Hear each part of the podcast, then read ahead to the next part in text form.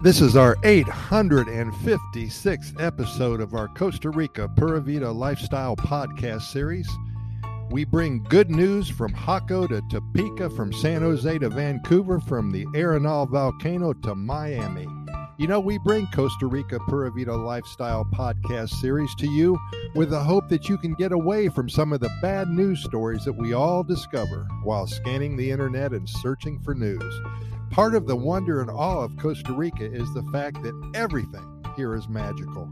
When in Costa Rica, if you are visiting or if you live here, there's not a day that goes by that you don't have something to be thankful for, especially during the holidays.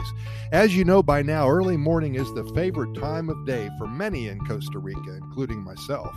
The morning light arrives early, and it's time for your first cup of coffee you're able to contemplate your day. What's in store for you? Perhaps a road trip to Arenal, a morning at a secluded beach somewhere, a coffee plantation tour, whatever you have planned. This day will be the best day of the rest of your life. Many of us have been fortunate enough to first of all discover Costa Rica, spend a lot of time here, live here and or visit frequently.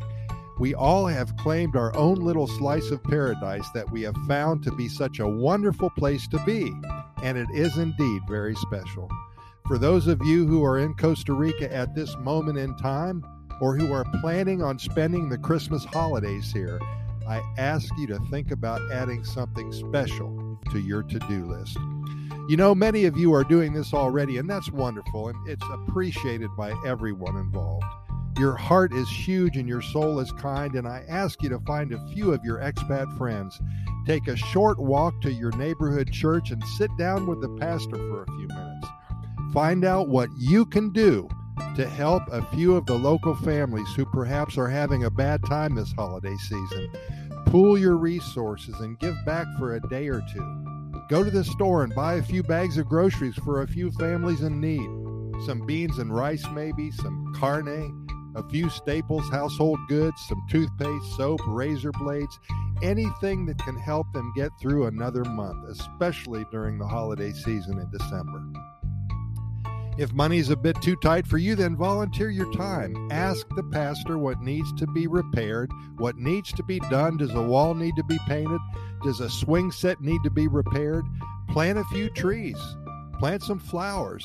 If a few of you pool your resources and give back to the community in which you live, then you are doing what really needs to be done during this special time of year. Let's all plan on a very giving holiday season. Open up your hearts and give. So easy.